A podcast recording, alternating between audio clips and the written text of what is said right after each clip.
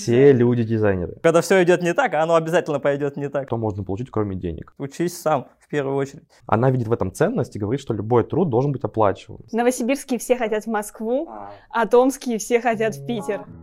Тьютер Ток. А, Всем привет! Это подкаст Tutor Talk. У нас уже четвертый выпуск. Через один будет маленький юбилейчик, а пока что в наш предюбилейный выпуск эм, мы решили поговорить о такой важной и интересной теме, как эм, подработки, стажировки, практики во время обучения. О важности подработок мы разговариваем сегодня с людьми, у которых э, сегодня работа занимает очень большое количество слов, поэтому мы назовем их коротко. Максим Ваганов, проектный менеджер Высшей школы журналистики ТГУ, и Александром Ереминым, научным сотрудником Института физики прочности и материаловедения Сибирского отделения Российской Академии Наук. Yes, yes, yes! Ну все, это как скороговорка была. Что ж, это была самая сложная часть этого подкаста. Думаю, мы можем закончить. И сразу видно, что мы с тобой не работали на телевидении. Да, и уже с самого начала я радуюсь, что могу сказать Арита, и я тьютер. Собственно говоря, и все. Это Полина, и тоже тьютер. Тьютер Ток. Ребят, давайте вы немножко расскажете про те варианты э, подработок, которые случались с вами, пока вы учились в университете, или, может быть, вы начали работать еще до того, как поступили? Ну, основное мое место работы было это работа в летнем лагере вожатым. Вот. Кроме этого, за время учебы, поскольку это такая сезонная подработка твоя, только в летнее время, я в зимнее время работал и сторожем ночным, и экспедитором, который грузы развозил. Ну, в общем, надо было как-то зарабатывать деньги, чтобы хотя бы кушать. Ну, твоя мотивация, получается, ты вожатым работал, потому что... Это было интересно. Во-первых, потому что я ездил в летний лагерь еще ребенком в этот, в летнюю физмат-школу при ТГУ. Мне нравилась атмосфера, мне нравились те люди, которые там собираются, и я хотел остаться там. А поскольку уже вырос из этого возраста, альтернативный вариант был только работать там в качестве вожатого. Поэтому это было скорее хобби мое. А остальные работы это уже именно с точки зрения финансовой помощи самому себе. Я сейчас пытаюсь вспомнить свою первую зарплату. Наверное, все пошло от моей тети. Она у меня учительница русского языка и литературы.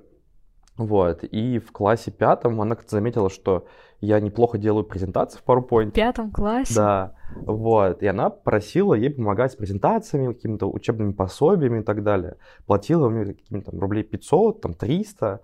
А, мы там сидели с ней весь вечер все это делали. Я тогда не понимал, что я делаю. Типа, ну просто получается делать презентацию. Ну как бы, что там сложного. Вот. Но потом как-то все это вот закрутилось, завертелось. Э, и ну, начал даже вот еще в школе зарабатывать на этом всем. И не только на дизайне, наверное, мой самый первый большой заказ, это я снимал выпускной в детском саду и получил 8 тысяч рублей. Это прям для меня были в, в девятом классе ну, большие деньги. Вот. Потом быстро переквалифицировался. Э, ну, у меня была хорошая фотокамера, я неплохо фотографировал, особенно для Колпашева, где вырос. Вот, там маленький рынок фотографов. Я как-то сразу просек, что нужно идти в свадебную фотографию. И если фотографы там у нас брали за съемочный день 15 тысяч, то я решил депинговать, потому что я молодой. Ну, девятый класс, какие свадьбы вообще. И я снимал за там 10 тысяч рублей. И вот после девятого класса я там снял свадеб 5, а после 10 класса у меня было расписано все лето. Я за лето заработал себе на новый ноутбук, на новый телефон, полностью себя одел, еще полгода не просил у родителей никаких карманных денег. А, там что-то еще отложил смог. Ну, то есть там за лето заработал 1300 только на свадьбу после 10 класса. И как-то вот все завертелось, такая предпринимательская жилка, что это все нужно, ну, везде нужно какие-то находить э, слабо представленные ниши и как-то их занимать. И как-то вот мне все пошло, пошло, пошло вот в, в это русло вот, предприимчивое. Но я считаю, что все пошло от тети, которая мне говорила то, что, ну, как бы, естественно, мне было дико то, что ну, я вроде бы особо ничего не делаю в этих презентациях, там, в этих там, вордских файлах. Она видит в этом ценность и говорит, что любой труд должен быть оплачиваем. Ну, тут интересно еще, эм, было ли у тебя такое ощущение, что как бы вот взрослые фотографы, компетентные там, которые этим зарабатывают, и э, ты еще достаточно неопытный, э, как ты справлялся с вот этим вот, возможно, там, страхом некомпетентности и там, ну, начал все-таки Ну, все началось с того, на что рынок. я как бы там первые полгода делал, типа вот, э, ребята, давайте там снимем love story в лесу в свитерах за 200 рублей, вот такое. Такая история была. И когда я вот там за весну я провел много съемок, и мне все говорили, что это безумно классно, и люди давали больше денег, чем там эти 200-300 рублей, вот, у меня сразу же взлетела стоимость часа, то есть люди сами, ну, повышали мою компетентность э, в, этой профессии. И, наверное, са- ну, тот момент, когда я понял, что все-таки я могу быть на этом рынке, когда ко ну, мне стали писать фотографы другие колпашские и говорить, типа, ты что депингуешь? Я говорю, вообще-то мне там 16 лет. Как бы я не могу брать по 20 тысяч там за съемочный день. Тьютер Ток. А вот твоя работа вожатым на твое профессиональное становление все-таки как-то влияла, отражалась? Эм, На профессиональное, да, и на профессиональное, я думаю, и на личное в том числе, и больше даже на личное, из которого потом вытекало и профессиональное, потому что, А можно примерчики? да, да, вот сейчас я к этому как раз подхожу, потому что работа вожатым подразумевает очень много различных навыков. Это не только социальные навыки коммуникации с людьми, но это и умение что-то быстро делать, творить, э, создавать там не знаю, что-то классное из ничего, когда у тебя только скотч, маркеры и там краски, и тебе надо сделать что-то мега крутое на выступление. И таких примеров много. То есть- Поэтому ты работаешь в институте про, это, про физики прочности и материаловедения, потому что ты, ты придумываешь скотч, из которого можно сделать вообще все, да? Ну, почти, почти. скотч или изолента. Твой выбор. Лучше совместить. Потому что я работаю в сфере композиционных материалов, там надо два материала совмещать, поэтому совмещайте скотч и изоленту, будет надежнее. Нет, а он говорит про то, что у него не влияла история, там, что ФМШ никак не- это, э, не отразилась на профессиональном становлении, но у него материаловедение, ему как дали скотч и карандаш, типа, сделай из этого что-нибудь. На самом деле это не связано, строго говоря. Вот. Но общие навыки, которые общие такие социальные, я получил, работая вожатым, очень сильно пригождаются. В основном это организаторские моменты. То есть сейчас, будучи ученым, если мне нужно организовать свою научную группу, выполнить какой-то научный проект, мне это проще. Я уже могу и умею делегировать обязанности для этих людей, распределить, кому что делать, чтобы это все потом соединилось в нечто целое. Э, танец. В, та- в танец, да, это когда надо защищать проект, вот там уже надо будет танец, Все выходят с песни, плакатами. песни, стихи, да-да-да. Вот. Правильно поставить цели, чтобы потом не получилось, э, что человек что-то не понял, не доделал, а ты потом, а как же так? Я же тебе вроде правильно все рассказал, а тебя не поняли. Это тоже такой очень важный навык. В основном это коммуникация, да, и организаторские вещи. Это Тьютер Ток. А были ли у вас какие-то случаи, когда, ну, то есть, понимали, что эта работа нет, то есть не для вас, там вы попробовали или сразу поняли, что вот тут я работать не хочу? Ну, в моем случае такого не было. Те работы, которые я выбирал, в принципе, как-то помогали мне. Там где-то даже работа экспедитором, физзарядка, плюс деньги, плюс пообщаться с людьми, поездить по городу на машине, в общем, достаточно, ну, занимательно было в целом, интересно. Вот. Работая сторожем, там, ты тратишь ночь на то, чтобы что-нибудь поучить, тоже полезно. Плюс э, даже любая работа учит тебя взаимодействию с работодателем. Даже когда ты студент, ты еще этого не умеешь, не знаешь, не понимаешь, как вообще это все происходит, эти все юридические аспекты, связанные с подписанием документов при трудоустройстве. Ну, дает понимание, как это вообще протекает. Когда ты потом свою придешь, ты уже можешь представлять, ага, как тут что делается, и какой примерно процесс будет происходить, именно такой формальный. А у меня э, вот относительно... Мне интересно, Максима про вот эти неудачные истории, потому что когда ты работаешь фрилансером, тебе же много заказов, да, сыпется. Как можно оценивать, ну, там, адекватность заказчика, например, да, насколько с ним удобно работать. Я просто, ну, профессионально понимаю вот эту проблему, когда тебе предлагают такой, блин, прикольно, как вызов интересно, да, хочется, да, хочется. Еще и наберешь всего, а потом такой, ой, сил не хватает. В общем, как вот с такими неприятными рисками при выборе работы можно Ну, первые два курса это был ад полнейший, потому что ты не умеешь общаться с клиентами, ты не умеешь себя оценивать. Ну, то есть, ну, грубо говоря, я до поступления работал фотографом, там, маломальски 2-3 года, и как-то уже, ну, получил какое-то признание в Колпашево, вот, а, и, ну, знал свой ценник. Как бы, приезжая в Томск, я, ну, понимаю, что мне к фотографии больше не интересно, я хочу развиваться в дизайне. То есть, поступаю на кафедру дизайна и новых медиа, а, на эту специализацию, и начинаю работать с заказами. и понимаю, что я не знаю рынок, тут совсем другие задачи. Ну, как бы одно дело снять love story, там, приходит семья, это пара молодая, хотим фоточек в Инстаграм, ну вот снимаем. А как бы с дизайном, когда к тебе приходит клиент, говорит, у нас продажи упали. Нам нужно э, полный ребрейдинг. Ты такой, типа, ну, на первом-втором курсе сидишь, типа, что такое ребрейдинг? Вот. А, конечно, ну, был ад. То есть были заказчики, которые кидали, а, были истории, когда там сделал там какое-нибудь меню, э, за какую-нибудь несчастную тысячу рублей, э, там месяц делал, приходишь, потом стучишься в дверь, и тебя просто охранники выгоняют и говорят, типа, все, иди отсюда. Вот. Были истории, когда, ну, наверное, это был второй курс, когда я три дня не спал, просто работал.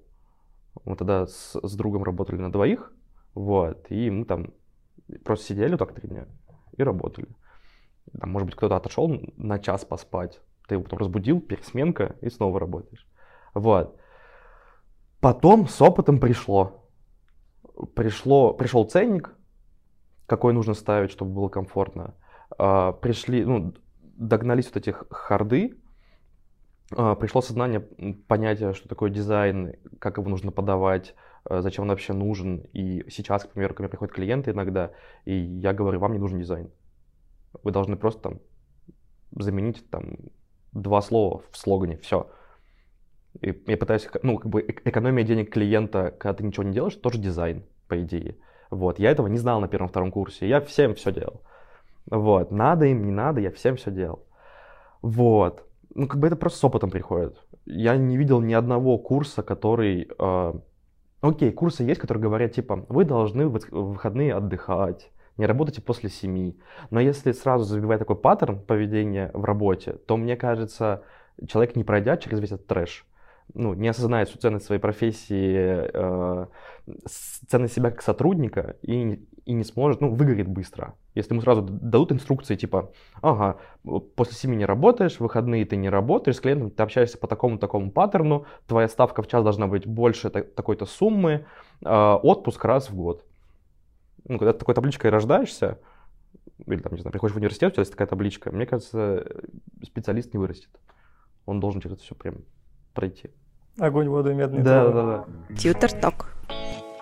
А если откатиться чуть пораньше и вот к этой самооценке, а возьмут меня на работу, потому что я а, вот та единственная работа, на которую я устраивалась, да, специально просила, у меня просто все друзья работали летом, мне нечем было заниматься. Я такая, ну, что, как бы, буду тоже поработаю.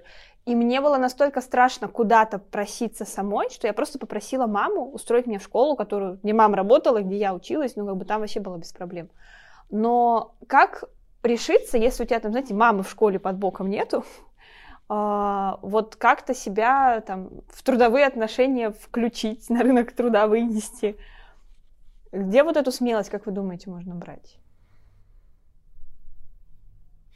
У меня была такая ситуация, а, ну, то есть там первые два курса мы активно работали там в дуэте с еще одним дизайнером, а, был поток заказов, все такое, как бы я, ну, я был таким типа подмастерьем, обучался, вот, потом наши творческие пути разошлись, можно сказать так, и как бы я остался без заказов, вот, и даже пришлось сменить, сменить квартиру, а, я вообще без денег сижу в маленькой квартире а, и понимаю, что как бы у меня нет ни клиентов, портфолио как бы у нас на двоих было, то есть я не могу его полностью пока признавать, признавать как свое. И тогда меня, меня сильно прижала именно вот материальная составляющая. Я прям начал искать себе работу очень сильно. Чтобы вот так, когда у тебя комфортные условия есть, честно, не знаю. Мне кажется, угу. когда прижмет, тогда... Мне тоже кажется. Материальная составляющая тут тебя стимулирует. Хочешь, не хочешь, а ты потом идешь в это. Тьютер, тьютер, тьютер, ток. А вот если такой э, топ-3 навыков, которые дает э, подработка, э, выводить, что бы вы назвали? Я выписал, вообще говоря, при, при, перед тем, как прийти сюда, список, а, а, чего, а чего мне дала вот работа вожатой. У меня там получилось что-то 16 пунктов в блокноте, и выделить из них что-то прям конкретное, я бы сказал, что сейчас это вот прям организаторские все вещи, связанные с организацией, потому что когда ты вожатый, у тебя ты, себя организуй, а ты как бы не спишь нормально, ты постоянно такой в динамике, у тебя там куча детей, за которых ты несешь ответственность, в том числе юридически. Как бы если что-то случается, шишки на тебя полетят. И у тебя есть еще твои напарники, которые тоже не всегда организованы, им надо помогать, кто-то там заболел, у кого-то какой-то ЧП. Есть еще вышестоящее, как бы начальство, руководство твое. И вот это вот все скоординировать даже внутри себя самого, как с этим всем взаимодействовать быстро и эффективно, это очень помогает в жизни. Так вот, Макс, у тебя появились какие-то навыки, которые прям изумрудики? Или ну, я вот тоже про, ну, про самоорганизацию, и у меня то, точно сто процентов, потому что, ну, особенно когда ты на фрилансе, тебе необходимо организовывать какие-то сейчас новые модные слова, там, work-life balance, вот это все, а, личное, клиентское, общественное, как все это разделять, когда тебе отдыхать, когда тебе не отдыхать, может ли ты поработать. А, ну, когда ты организовываешь свою работу, ну, что, кто такие фрилансеры? А, ты и исполнитель, и коммуницируешь с заказчиком, и проводишь с ним интервью, выявляешь его проблем, то есть ты еще и стратег, да, если, например, мы говорим про, про, про дизайн. И еще все это, допустим, сдаешь в печать, готовишь файл к печати, договариваешься с типографией, находишь типографию и все такое. То есть ты занимаешь много позиций. Один. Тебе нужно правильно свое время организовать, правильно свои навыки там расставить и так далее. И когда ты смог сам с собой это сделать на такой минимальной единице, микрокомпании, назовем так, то потом уже можешь расширяться, брать там друзей в свою микрокомпанию, ну, там, допустим, только э, там, проектных менеджеров. И, допустим, там, у, у тебя друг хорошо общается с людьми, берешь его проектным менеджером, ты будешь только, только дизайнером, а друг будет общаться только с клиентами, интервьюировать их. Вот. Потом расширять еще больше, больше, больше. Вот. Возможно, потому что я мог себя так распределять свои ресурсы и свои навыки. Но мне сейчас вполне несложно руководить командами проектными. В, в, в ШЖ при, при проектах там ТГУ по продвижению. Вот. Наверное, еще одним навыком, э, ну это не прям навык, типа уметь э, впечатляться и кайфовать, что ли.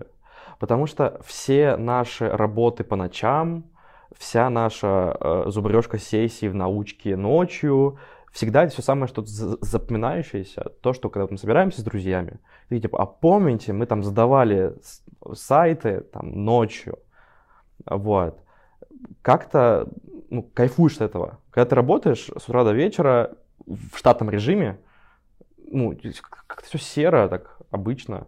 А когда какой-нибудь трэш случился, там, дедлайны э, слетели, что-то ну, взорвалось, или взорвалось. Взрывов не было, а, были другие истории. Сразу, сразу такой, типа, блин, вот это было круто. Ну, то есть вы, вы могли потерять деньги, вам могли, могли что-то работу не оплатить, какие-то репутационные риски, но это было круто. И когда вот ты умеешь как бы, впечатляться, искать везде пользу, ну, это ну, намного интереснее работать и жить. Это Чутерток. А как студентам найти подработку. Ну вот реально, придумал, придет тебе в голову, хочу поработать. И сидишь дома. И сидишь дома такой. И с чего начать?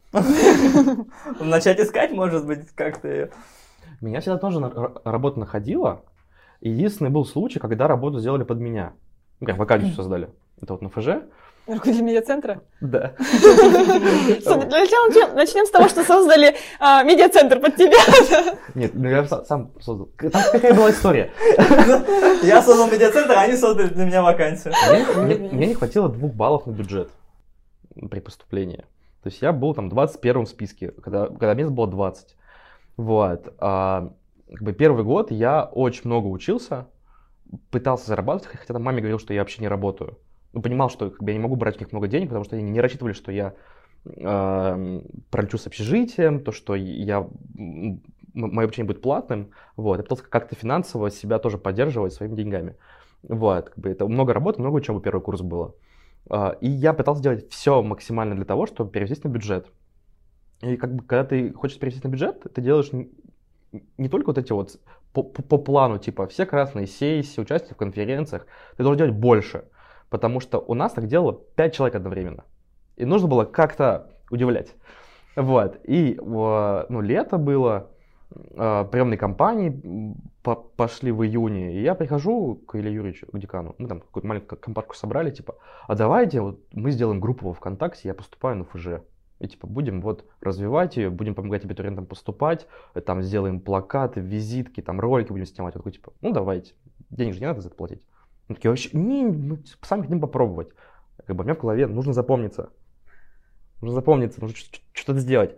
И мы так хорошо, мы, мы вообще, у нас не было ни одного навыка SMM а. Мы, м, э, SMM, мы первый курс прошли как бы особо еще не, не попробовали все инструменты в журналистике и в медиа. Вот, мы на ощупь шли. И у нас выстрелило, было все очень классно. А, И как бы в августе Илья Юрьевич меня зовет, говорит, типа, «А вот давай вот это, вот это будем делать в течение всего года.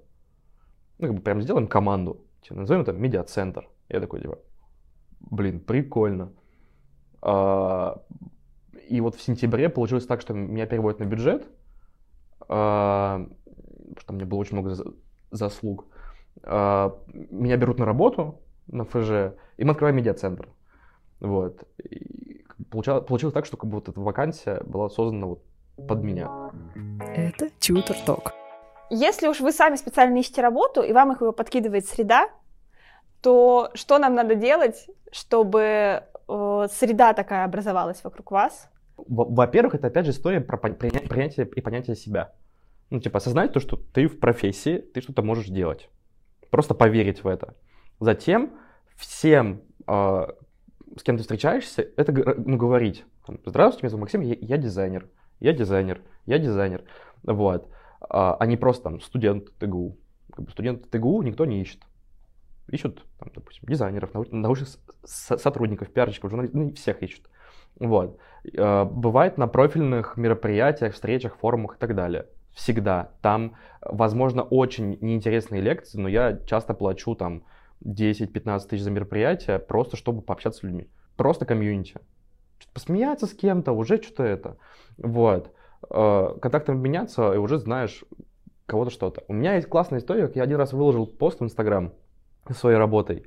И ради прикола вот это вот, я думал, что хэштеги не работают, и как бы все про это говорит, вся, вся статистика. Я поставил хэштег дизайн по-русски. Ну, типа такой, смешно, типа дизайн. И мне с него пришел заказ. Меня взяли на работу, я полгода работал э, дизайнером в строительной фирме, а потом это было сокращение, э, мы закончили работать. И через полтора года мне пишет другой человек совсем, что вот я от такого-то человека, которого вас нашел в Инстаграме. Просто ну, по- поверить в себя и заявляться везде ну, своей профессией, своими навыками, чем ты можешь. Тьютор Ток. Ну тогда, ребята, а, ищите объявления о вакансиях на HeadHunter, что там у нас еще есть? Профи, юнипрофи у нас в университете, да. М, Друзья, открылась. открылась недавно. Мы, да, про это еще отдельно поговорим. А, Публикуйте себя как профессионала в социальных сетях. А, Рискуйте, дерзайте, а потом кайфуйте. Все верно? Мы запомнили? Нет, кайфуйте всегда. Да. А, кайфуйте всегда. кайфовать. Даже когда гуглите, типа, хе-хе-ру. Да, Вот на этом этапе кайфуйте от того, что типа я смог написать, признать, то, что мне нужна работа. Я классно. Тьютор Ток.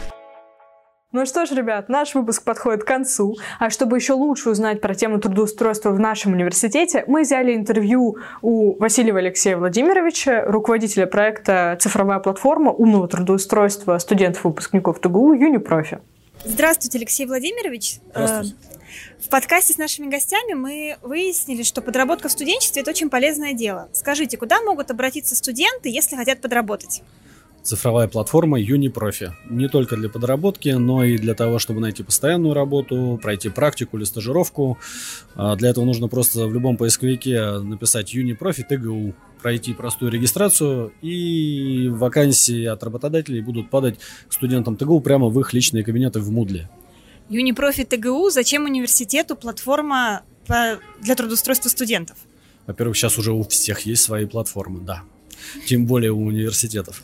Э, ТГУ известен своим фундаментальным классическим базовым образованием, но не только. Э, ТГУ это еще и университет, где готовят высококлассных профессионалов, практикоориентированных людей, и платформа помогает студентам находить наиболее подходящие варианты работы, а работодателям помогает найти прямой доступ к студентам, минуя всяческие бюрократические препоны. А студенты, которые смогут найти подработку на этой платформе, э, им эта подработка не будет мешать учебе, например? Готовы ли работодатели к тому, что студенты и работают, и учатся? Мир становится все более гибким. Работодатели это прекрасно понимают, наверное, даже лучше, чем университеты. И они э, также э, становятся более гибкими, э, идут на фриланс, идут на варианты совмещения, идут на варианты гибкого графика, идут на варианты того, чтобы э, студент мог, собственно говоря, совмещать работу и учебу. Можно ли доверять работодателям, которые есть на платформе? Проверяет ли их кто-то на надежность э, оплаты или тому, что они добросовестно будут относиться к сотрудникам? Спасибо, это очень хороший вопрос. Э, принципиально важным конкурентным преимуществом платформы э, является то, что она университетская. И процессом управляет именно университет, и в том числе отбором работодателей занимается команда проекта. Мы тщательно отсматриваем бэкграунд каждой компании. В основном это давние партнеры университета, либо это новые компании, которые э, раскрывают информацию о себе и э, отзывы, о которых мы также тщательно просматриваем их цифровой след в интернете.